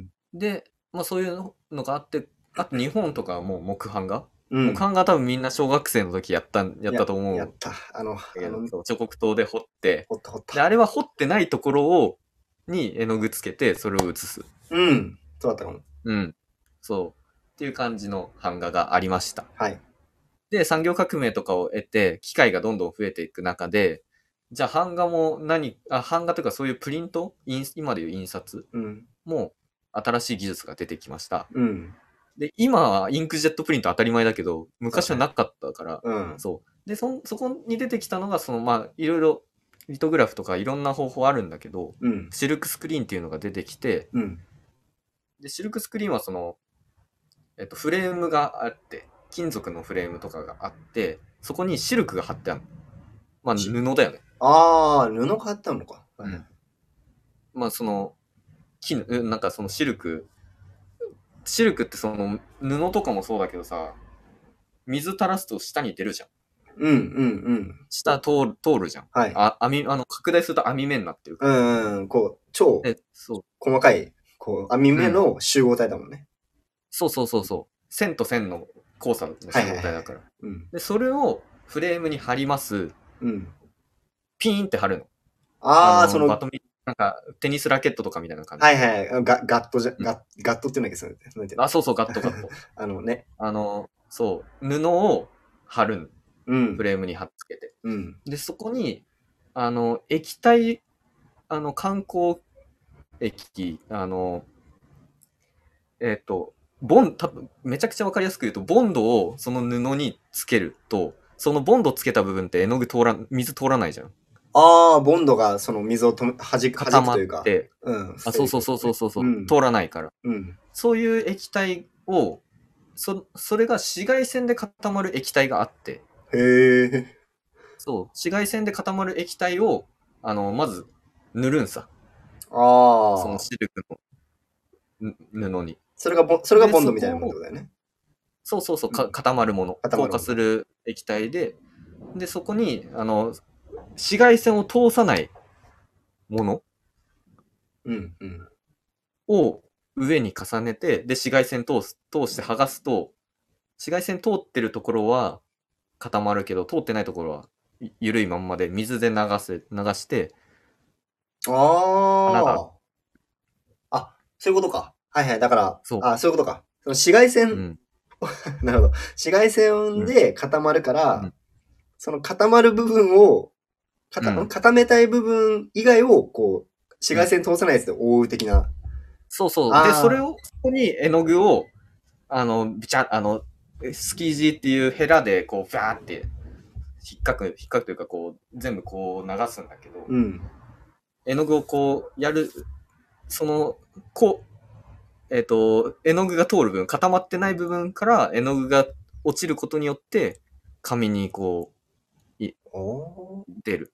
あ、で、そうすると何回も何回もこう、絵の具上からこう、えいえいやれば、ああ、全部そういうことか。絵がいっぱい出てくる。うん。はいはいはい。おだから T シャツとかもそういう感じで、多分クラス T シャツとかあったと思うけど、ああいうこう、あの、一つ型を作っちゃって、 うんえ。いえいえいえい絵の具をどんどん乗っけていけば、あの、その絵の具が通るのができるから。そあう、例えば紙、紙に、うん。あの、顔料、光、紫外線が通らないペンとかでうん。絵を描いて、それを油とかでこう透明にするんさ。ほ油に、え、油に紙をつけると透明になるじゃん。多分、あの、コーヒーのフィルター、フィルター油にわかんないけどう。、紙をつけると、と、うん透明、と、ああ、透明透明か。透明ではないけど、こう、物が映るじゃん。ああ、まあ、うん。あのそうねシャ T シャツとかもそうじゃん。あなんかこう、下着で映つけちゃうあ、とかみたいな。うんあるね。あああいう感じのイメージで、こう、通、通るじゃん、紙も。うんうんうん。で、そこに書いてある黒い、あの、紫外線通さないインクは、あの、透けないから、うんうんうん。それを、そこにつけてやると、その絵がそのまま、ああの、ガードされて、穴が開いて、みたいな。あ、あっていうのを、それを色、色ごとに作るんだよあ、あかなりめんどくさい。そう、だから、 今ってインクジェットでさ、4色、うか最低でも4色じゃん。黒、あの、あの、ブラック、シアン、マゼンタ、うんえうんうん。ーっと、やべ、どう忘れてた。ブラック、いや RGBA だよね。ああれあ CMYK。あ、CMYK のか。CMYK、えっと、シアン混ぜ、まあ、まあ、なんかですよ。うん。あ、イエローだ、ごめん。あー普通にイエロー だわ。ワイ。ううん。うん。シアン、マゼンタ、イエロー、ブラックなんを、例えばまあ、今だったらそれを同時にできるけど、うん。その 4, 4班作って、うん。その黄色のところは黄色で、それを混ぜ合わせるとこの色になって、みたいな感じでこう作っていく。うーん。うん。っていう印刷技法が出てきた。うん。この当この、うんウォーホルが作ってる当時ね。そう。うんで、それでポスターとかももう、あの、今までフフルカラーのやつをやるのに木版画とかさ、めっちゃ時間かかってたわけよ、はいはい作はいるのに。うん。それがもうすごい短縮されたし、めちゃくちゃいっぱいできるようになったし、でかいのが作れるようになった。ああ、そっか。はいはだいい、はぶ。い。うん。うん。だからもうすごく効率化されて、大それこそね、産業革命の大量生産、大量消費で、うん。いっぱい物が増えて、キャンベルのスープ缶だって多分シルクスクリーンですられてたし、っうんうんうんうんうん。ていう、そういう技法を取り入れて、半機械化されたシルクスクリーンっていう印刷技法を取り入れたことによって、あの、まあ、アートの価値を揺るがすんだよね。うんうんうん。複製可能なわけじゃん。はいはいはい。だから、ああ、 そうか。うん。だから、で、しかも複数、 そう、シルクスクリーンで作られたり、そういう機械の、で作られて、作られたものうん、をさらにその技法でキャンバスの上にすってしまうああ、表層として出す出すっていうところにすごい皮肉があるというかなるほどね。今までこうポロックが書いたそのアクション行動が大事なんだってことはそのポロックが書いたってことは大事じゃんポロックの生きた痕跡だしそういうことか。はいはいはい。 うん、筆そああ筆跡とかじゃねえんだもん。だから筆跡とかどうでもよくて、ううんいや、すり、いや、すりましたけどね、みたいな。そすって、う、うん、すそっただけですけどね、この表現は、みたいな。うそれそうそうそうそれめちゃめちゃアクションペインティングに対してあれしてるね。ひあの、そう喧嘩売ってんね。そう喧嘩売ってるし何枚でもできますけどみたいなうん。 100枚でも200枚でも作れますよみたいなそれってさ、だからさうん、あの、ラウシェンバーグの時にやったさ、うんあの、消えたデクーニングの話にもちょっと繋がるよね。あ、そうそうそう。あのまあ、ああいう態度だよ。うん。さあ、そうそう、態度としては近いけど、また違うじゃん。こう、そ消えたう。デクーニングって本当にデクーニングの作品を消すっていう さ、うん。もともとこう価値があったから分かりやすい、すごく。そう。けど、うん。その、作品自体というかもうその作品を作ってる行為自体に対しての、まあ、皮う肉ん。だったわけだよね。うんこのシルクスクリーンを使っての作作品制作っていうのは。そうそうそしかも、う。テーマだからやっがぱもう、キャンベル感。うん。そう。誰でも知ってて、みんな食べてる。すごいいっぱい、一般大衆に、すべての人に普及してるものうん。を、あえて取り上げて書いた。で、これはさ、普通に適当にそこら辺で書いてたとかだったら、全然話題にはならなかったはずなんだよ。うんうん絶対多分書いてた人はいるだろうし、うん。うん。まあそうだろうね。あの、例えば、身の回りものものをスケッチしようみたいな授業があったとしたら、キャメロンスープ書いてた人はいたと思うし、うん。あの、今までもその生物着彩とかあったからさ、うん。あ、あったんかなわかんないけど、その、まあ、オランダの生物画が流行った時代とか、その、果物描いたりとかしてたわけじゃん。うんうんモチーフになる可能性はもちろんあったものだと思うけど、それを意図的にやって、で、しかもギャラリーで発表して、うん。うん。うん。で、しかもやっぱ当時もうイラストレーターとしていろいろ、うん有名だったのかなウォーホル。うん。イラスあトそうレそう。あの、デザイナーイラストレーターだったんで、うん。そっちの商業の方でもう活躍してて、そっからアートへの転身だったから、まあ、ウォーホルにとってはさ、その広告を今まで作ってたわけよ。うん広告のデザインとかをやって、もうシルクスクリーンでポスターができてた。うんうんおそれを作ってた側の人間だったかうんら、そうだねその、技法として取り入れるのにごく自然というか、うんうん。その広告とかポスターを作ってたからこそ、あの、まあ、説得力もあるっていうのもあるし、あるけあるし。で、ウォーホルはもう、もう表面、そう、で、そこに、この作品はもうとにかく表面だけを見ればいいよって言ってるんだよね、ウォーホルは。ああすごいねそう 裏なんて何もないんだって言って。その、なんだろう、セルフプロモーションじゃないけどさ。うんいまあや、すすごい実際は絶対ウォーホルその、あの、アンチ、アンチというか、ネオダダの文脈を組んで、うんその従来の芸術への批判うんみたいなことが絶対考えてたと思うんだよ。うん間違いないでそれがまあ誰でも、誰もやってなかったことでもあるし、今までの芸術を批判あの批判することで自分の時代を作るっていうことにもなるから。うんうんでも、表層だけを見てくれうんそれってその大衆文化すごく言い表してるじゃん。そうだね表表層表層で見栄えのいいものそををう。綺麗なもの、いいもの、そうん、対象は見てるわけだもんね。う。うん。で、ちょ、もうパッと手に取ったりするっていう。で、別にそんなう裏のものなんて見ない、見ないでいいよ。みたいな。深読みしなくて、深読みするものなんてないんだっつって、うん。表面だけを見てくれって、もう徹底的に言って。いや、すすごごい。い、うん。こう。でもちゃんと伝わる人には伝わるわけだ。うん。そう。いや、すだからふ深読みする人は勝手に深読みするし。いやそうなんだよね。そう。でもやっぱウォーホルはそのまあ、まあこれもセルフプロデュースかもしれないけど、自分をどう見せるかとか、どうやったらこう、話題を出せるかが超うまかったから、うーん。まあでもアアートは限られた人のためだけにあるべきじゃない。アートは大アメリカの大衆のためにあるべきなんだって言ってる。まあ言ってることも、まあ、そうだよね。いや、いや、そう、そうなんあだれよあね。る。そう。でも、裏側ではっていうことはそう、ある から、いや、すごいな。えでも、まあ、そう、半分本当なんだよね、でもね、多分。うん、半分本当。だって、ポロックの作品を見た、その大衆の人と、このうウんォーホルの作品を見た大衆の人だったら、絶対にウォーホルの作品を見た人の方が、スッとやっぱさっきの話が入ってくるはずで、入ってくる。なんかアートってこんぐらいでもいいんだって思えるとそう、まあ、じゃあ美術館行ってみよっかとかね。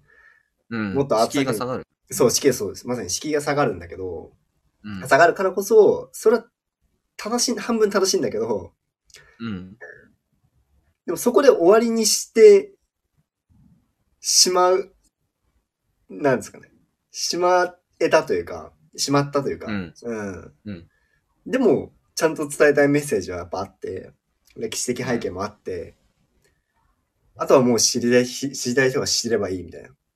うんまあ、ある意味で言うと多様性を尊重してるのかもしれないけど、とか、ね、こうアアートの可能性を広げたことではあるかもしれないけど、うん難しいな、なんかこう、同時にそこまででいいんだって思わせちゃったのも、おもお思わせかねないのも、なかなかこう考えものだなとは思うよね。うん。うん。ぶ分断、分断とまでは言わないけど、うん。うん。いいや、や、すげえ、すげえプロデュースの仕方っす。いや、すごいな。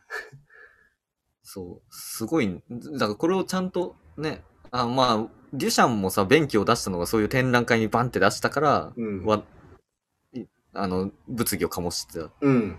そういう見せ方と出すべき場所をちゃんと分かってて、うん。計画的に、革新犯的にもうやって、いやーやってるのがやっぱウォーホルすごいし、そう。で、やっぱりその、まあ、このキャンベルのスープ缶、その複製行為が重要じゃんうん。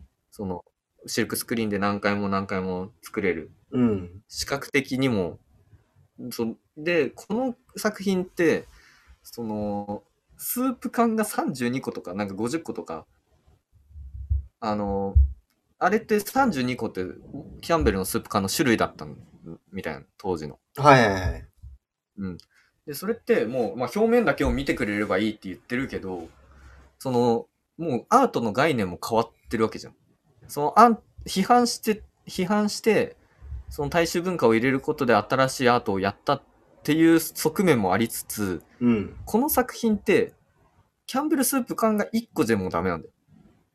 32個あるっていう、それが並んでいるっていう概念がアートになってる。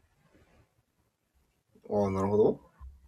あのー、1個だったらすごいわかりやすい、わかりやすいけど、その32個あることによって、その、大量生産、大量消費で、同じような商品がたくさん生まれて、分岐してて、うん。で、商品開発の過程で、その、大衆文化ってまさにそうじゃん。あの、みんなが好きな、あの、い売れた商品の分岐がたくさんできたりとか、ああ、そうだね。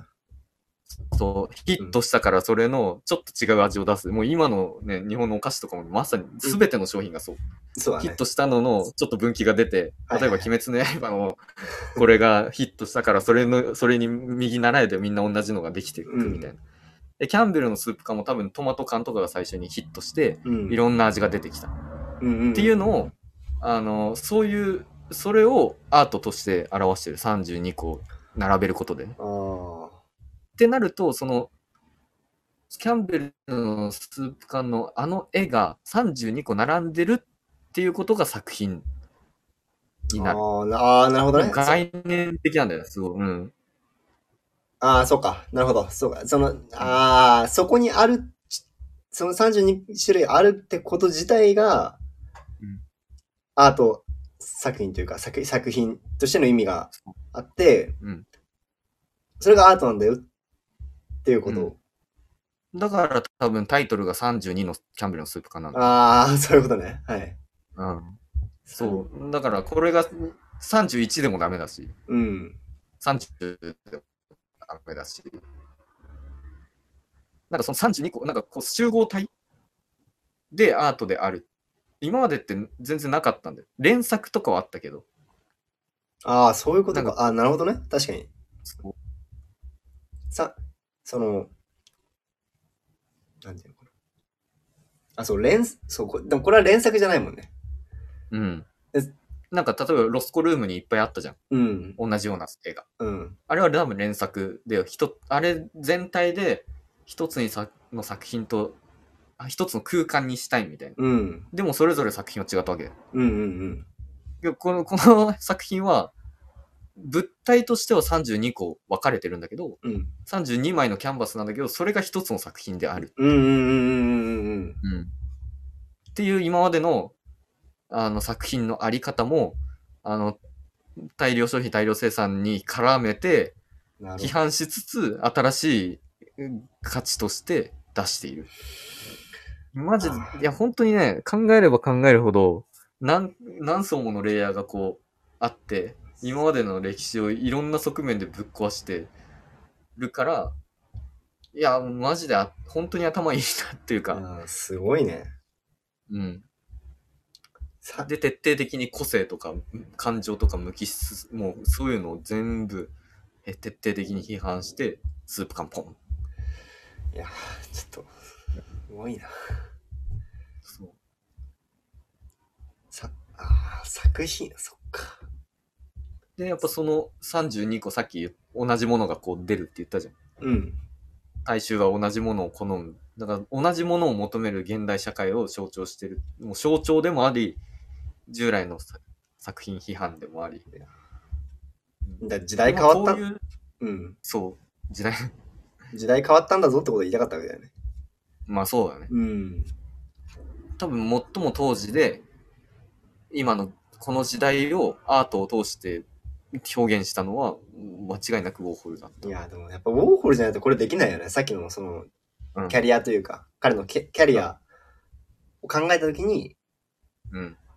まさにその、その先生のど真ん中に多分いたわけで。そうそうそう。ん。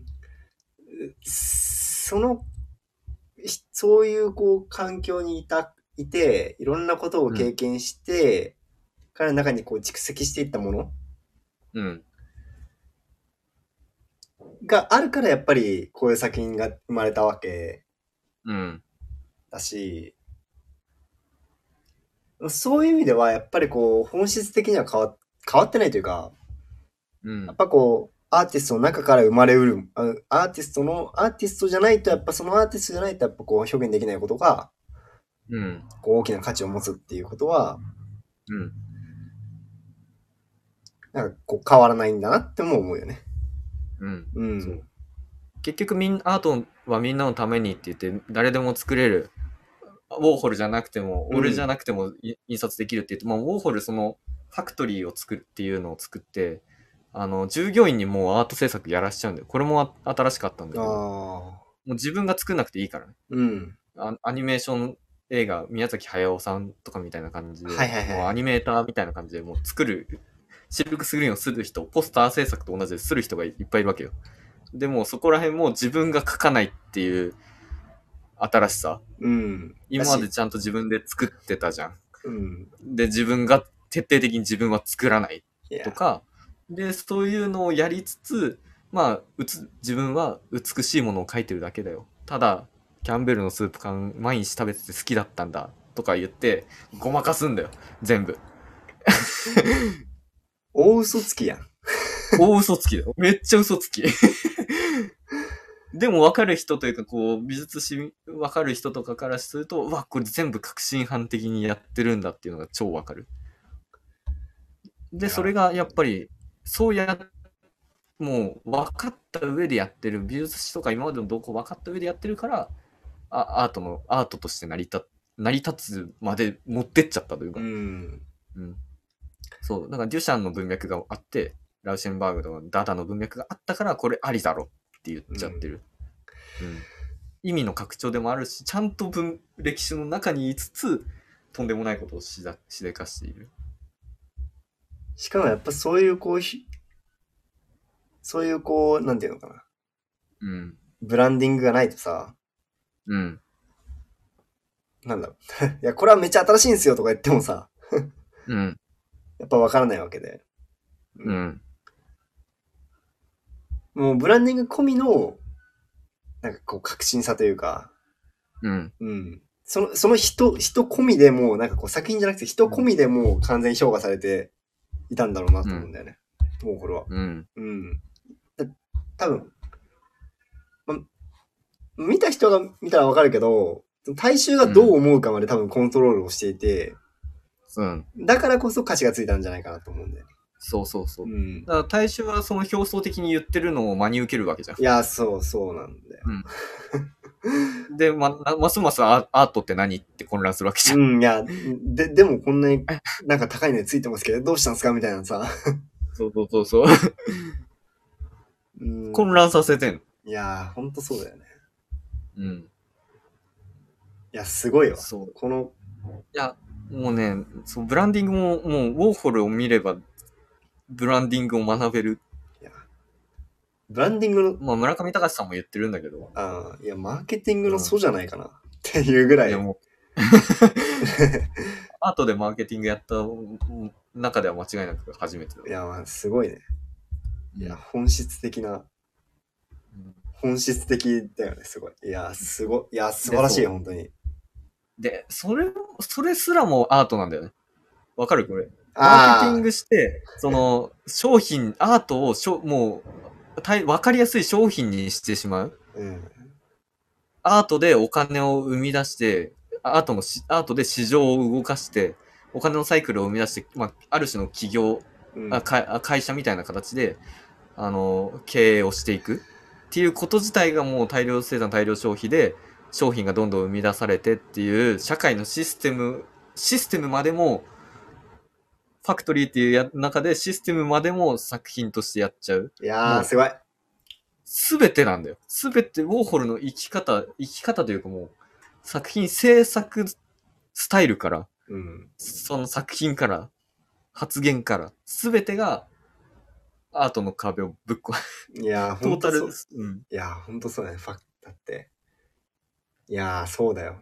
いやー、すごいね。ここまこで徹底してた人はいない。間違いない。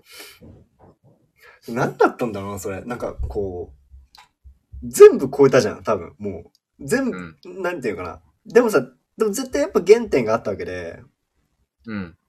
徐々に多分やってったんだと思うんだけど、うん。やっぱなんかこう、いや、やっぱ歴史理解なんだろうな。いや、歴史理解だと思う。いやだってこれ、今までのアートの動向分かってないと、絶対これは出ない。いや、そうそうそう。え、なんかさ、そううん、工場で作り始めたとかさ、うん。そういう行為って、うん。突発的には多分出てこないんだよね。うん。それってアートを理解して、ちゃんとダダイズムっていう、こう自分のポリシー、ポリシーじゃないけど、まあこう、うん方針があったからこそ、うん。過去はこうで、過去を塗り替える、塗り替えるっていうか、こう更新していくために何ができるのかなっていうのはやっぱ考えたわけだよね。そうそうそうう。ん、いや、そう。それを徹底的にやり尽くしたっていうのがウォーホ ル。すごいことだよね。本うん。当にでき、いやちょっと普通の人じゃでき、やっぱできないっていうか、うん。やりきれないと思う、最後まで、ここまで。うん。こんなには。うん。まあ、批判は当然飛んでくるしね。いや、そうそうそう。そういうのにも全く気にせ気にせずじゃないけどさ、もうガンガンやって。だそう歴史を知った上でこう方針を持ち、まあ、ポリシーを持って、実行に移すっていうさもう本当そにう。鏡みたいななんかこうすごいよね、本当に。多分現代でビジネスやっても多分うまくいくと思うこれはいや、間違いない。うんビジネスを、ビジ、起業家として優秀すぎるい。や本当にいや普通に普社通長にとし て。うんそう普通に社長なんだよねだってことそう、社長なんだよ。で、で、そう、あの、作品制作もやらせてるから、現、自分は原案だけ作れば、いやそあうの、フィジカルな部分はみんな従業員がやってくれるから、時間ができるわけよ。いやそうだよねで、それで、映画監督とかもやったし、音楽プロデューサーもやったし、あと雑誌編集とかもやったんだよ。もうどんどん手広げて、もう企業だよね。一つの企業、アンディ・ウォーホルっていう企業、アンディ・ウォーホルカンパニーっていうのがあって、で、頭がもうどんどんやってるみたいいやすごいなな。うん。で、それすらも、アートの今までの価値観をゆる、あいや今までのアート制作っていうのをうんうんうん個人が一人がずっとさキャンバスに向き合って孤独にやっていくみたいなのをぶっ壊していや新しく やっていってしまったもういやちょっとすごすぎてちょっとあれですね確かに。でちゃんとその自分の作品の価値を保つ多分市場に出す流通量とかもコントロールしてたはずじゃん、絶対うん。でそういうとこももう一流だしでそれでちゃんと自分の価値を上げてピカソはさ一人でそれをやってたけどはいはいはい。もうそれの超強化版だよね。ひピカソはそれ自分の作品どんどん出して、価値を上げて、ひ批評会開いて、みたいな。価値をちゃんと説明して、みたいな。をウォーホルはもう、もっと一歩先で、ね、一歩じゃない、何歩も先で、うん。時代に合わせた方法でやっちゃう。いや、そう。いや、そうなんだよあそうだ。いや、そうなんだよね。そうそここれのアートでやっちゃうのが、すごい新しいから、新しいし、ずるい、ずるい、本当にう。んずるすぎる。でもやっぱ頭がり、い良すぎる。や、そう。やっぱその時代に合わせ、合わせられたのもやっぱりこうんう、ね、デザイナーとしての経験もあるんだろうね、やっぱりね。そうそういそう。や、すごい。全部がこう繋がって、まさにコネクティング・ザ・ドッツしてるわけだね、これはね。そうだねいや、本当にすごいなと思って、ちょっと感動した。鳥肌立つし、アンディ・ウォーホルを勉強す、アンディ・ウォーホルのやり方を勉強して、真似す、真似というか、コピーするだけでもかなりいいところまでいける気がする、現代でも。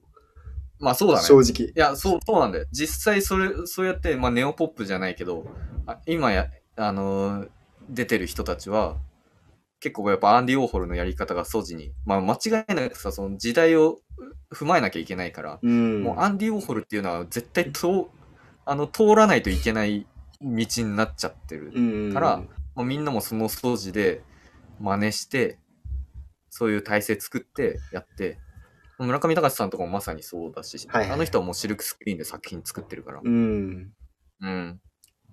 この延長線上にいる、いつつ新しいをやってる。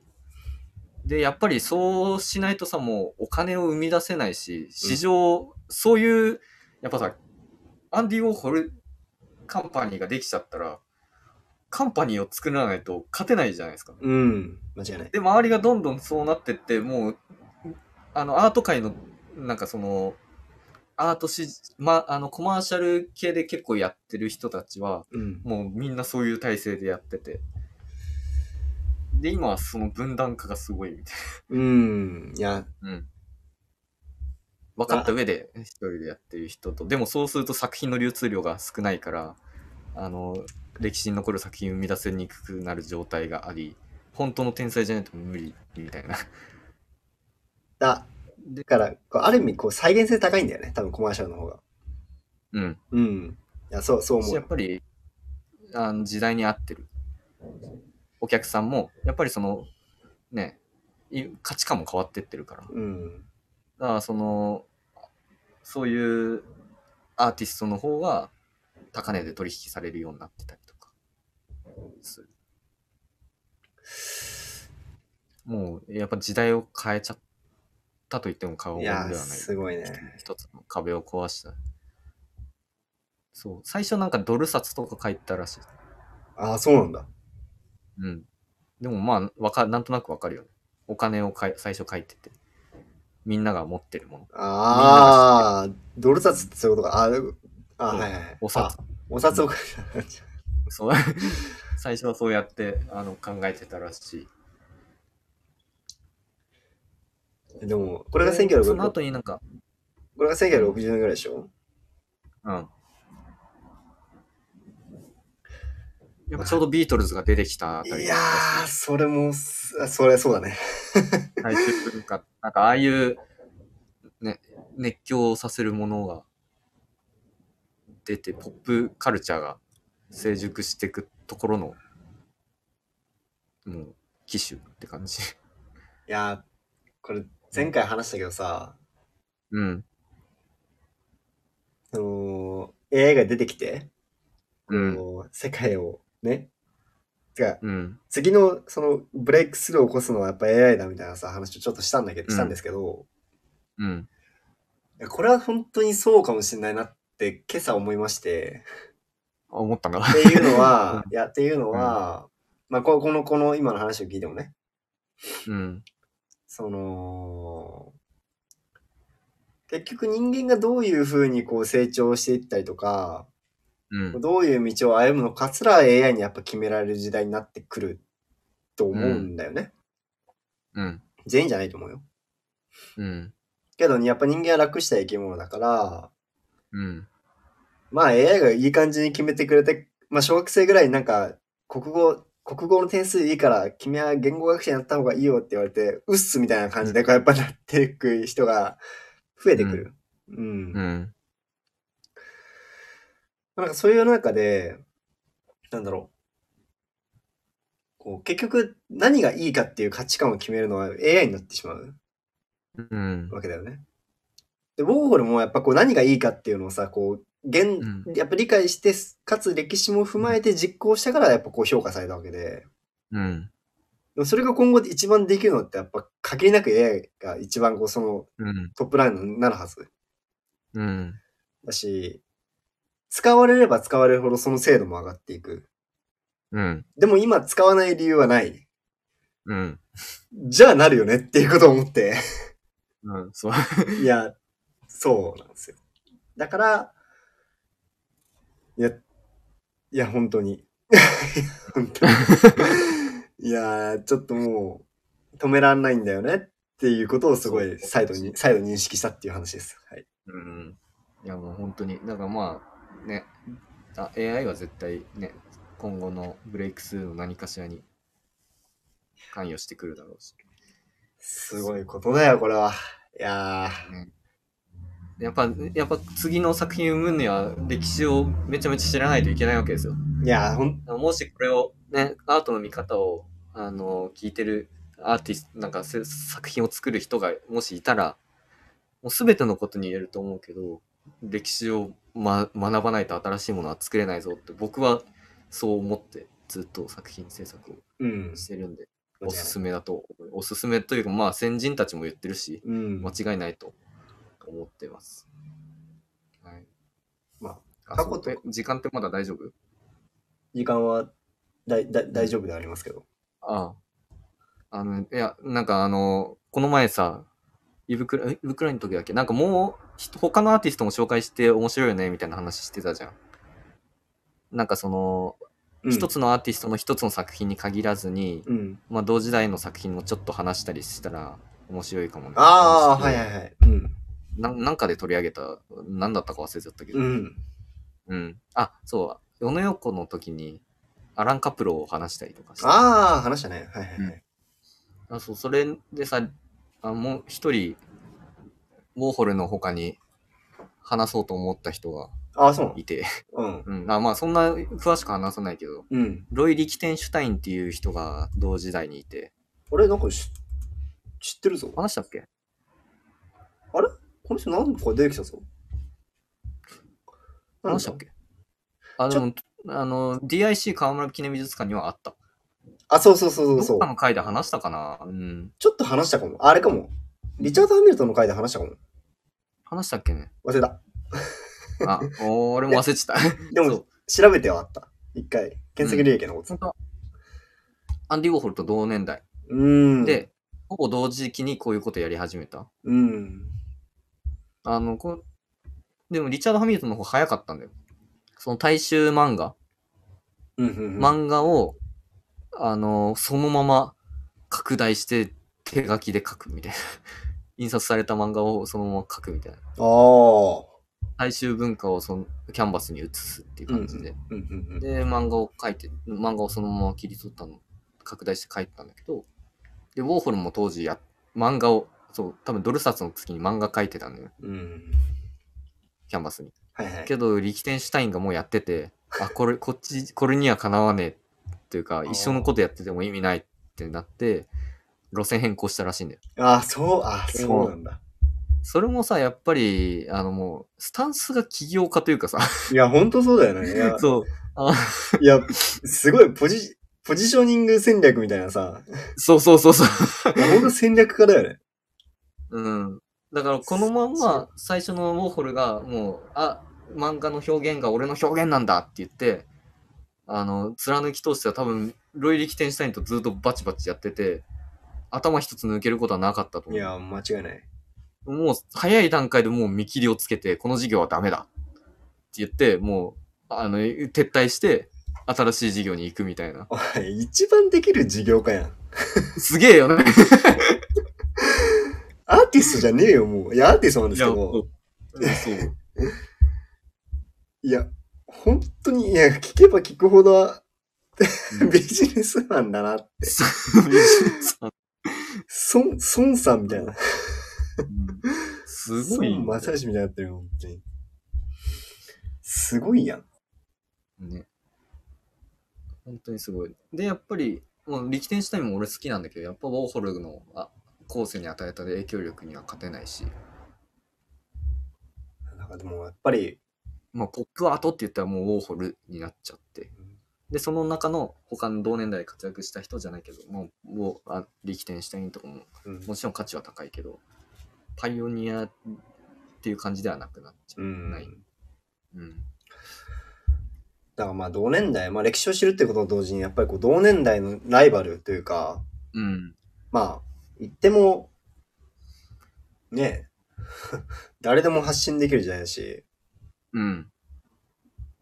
まあ正直俺だって別に絵絵をこう、コンピューターに描かせようと思えば描かせられるわけですよね。そうそうそうう。ん。なんかそんな時代にやっぱりこう、周りを見て、自分がどこにポジショニングするのかっていうことをやっぱこうかん、そこもやっぱこう考えなきゃいけないわけだよね。そううん。すごい大事なことだ。今自分がどういう立場にいて何ができてどういう手札があって、いや、そう。自分にしかできない方法ですごいものを作るっていうポジショニングをしないといや、ほんとそいうけだよないわけで僕も日々考えながら、はい。あ、あの、そんな君に、あの、えこの、ポジショニング戦略という本をお勧めします。あなんかステマが始まったいや、ポこジれショ、ニング戦略という本はい、ポジショニングあ戦る略、あの、はい、ポジショニング戦略、アルライズさんって方が書いてる本なんですけど、うんあアルライズとジャック・トラウトさんって方が書いてる本なんですけど、まあ、マーケターのバイブルと呼ばれてまして、えーうんで、あのー正直、こう、これ読めば、うん今の話、今のそうウォーホルがどれだけすごかったかっていうか、ウォーホルがやってきたことの再現性みたいなことはう、ん一定多分理解できると思う。えー、結構あのーい今の会社で、結構最近、うん、い今の会社で、こうこうういうん企業が、なんかこう、なんで伸びた、もしくはす衰退したのかっていうのを、うんまさに今話していたポジショニングのうん観点で、事細かに説明し、うんまあ、つまりマーク、ケティングにおける、マーケティングというか、まあ自分が立ち上げる事業とか、うんプロダクトにおける、こう、ポジショニング戦略ってめちゃめちゃ大事ですよねっていう。まあ、それが結果としてマーケティングにつながりますよねって話をしてる。ううんん。なんで、あの、そういう本が、うん、はい。こういう本が、よりウォーホルの理解を深め、 間違いない。そう。アーティストのた助けにもなると。いや、間違いないです。本当にこう。うんこうちょっと初版が出たのがいつか忘れちゃったけど、でうん。もかなり前に出てる、この本自体はう。ーん。うん。ああ、じゃあもう、あの、もう、間違いない本なの。あ、もうあの、もう本当にバイブルっていうか、読み継がれている。うん、し審判って出てるぐらいなんで、多分めちゃめちゃ昔からある。アメアメリカで書かれて、本今翻訳されてって本なんで、うんうんうんあの、ぜひ、なんか、もうちょっと理解深めたい人は読んでみるといいんじゃないかなと思います。素晴らしい。リンクも貼って。あれ アフィリエイトね。 アフィリエイトとして。いいです。 皆さん、す普通に聞いてくださ い。メルカリとかで。 はい。ね、いや、面白いですね。まあそんな感じかな。あと、それでね、新しい、このフォロワー、さっきも言ったけど、こここから、また新しい流れとかも出てくる、うん。うん、のにも一役買っているので、すごい、すごいですいね。や、でもこの後、この流れが出てきて、この後に、そうじゃない道を歩もうとしてるやつの気が知れないけど、多分そういうやつもいて、いや、うん。だって最適解やん、資本主義社会でこんなん。うん。だけど、そうじゃない道を歩んで成功した人が多分出てくると思っていて、そうだね一定数いるはずじゃんうん。その凄さがより染みるね。なんか、すごいよね。うん、いやえ、だからさ、逆に、ポップアートがメジャーになっちゃったら、また歴史は繰り返すじゃないけど、逆がアンチになるわけよ。ああ、 そうか、次、中、抽象表現とかしてるやつらが、いやいや、ポップアートなんでもう、みたいな。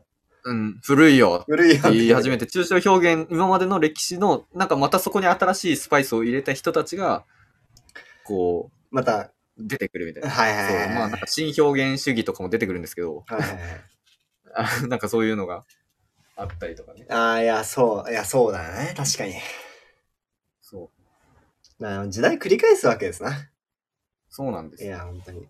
うん。で、またそこであちょっとあ変わ、ちょっと変わ変わりながら、根本はこう、批判し合いながら歴史はこう、変わってって、やっぱ飽きるんだよね、人間って。いや、そう、いや、そう、そう。音楽の歴史もそうだけどさ、うん。なんかこういう音楽がずっと流行ってた中で、やっぱみんなどこか秋が来て新しいのを求めてる中で、全く正反対のが入ってくることで、あ、これ新しいって思ってるけど、実は昔の時代のあの流れをちょっと踏まえて、うんうんちょっと新しくしたのが、また新しさとして生まれ変わって、みたいな。っていう、で、それがどんどんメジャーになって、またこうなって、み たいなうん。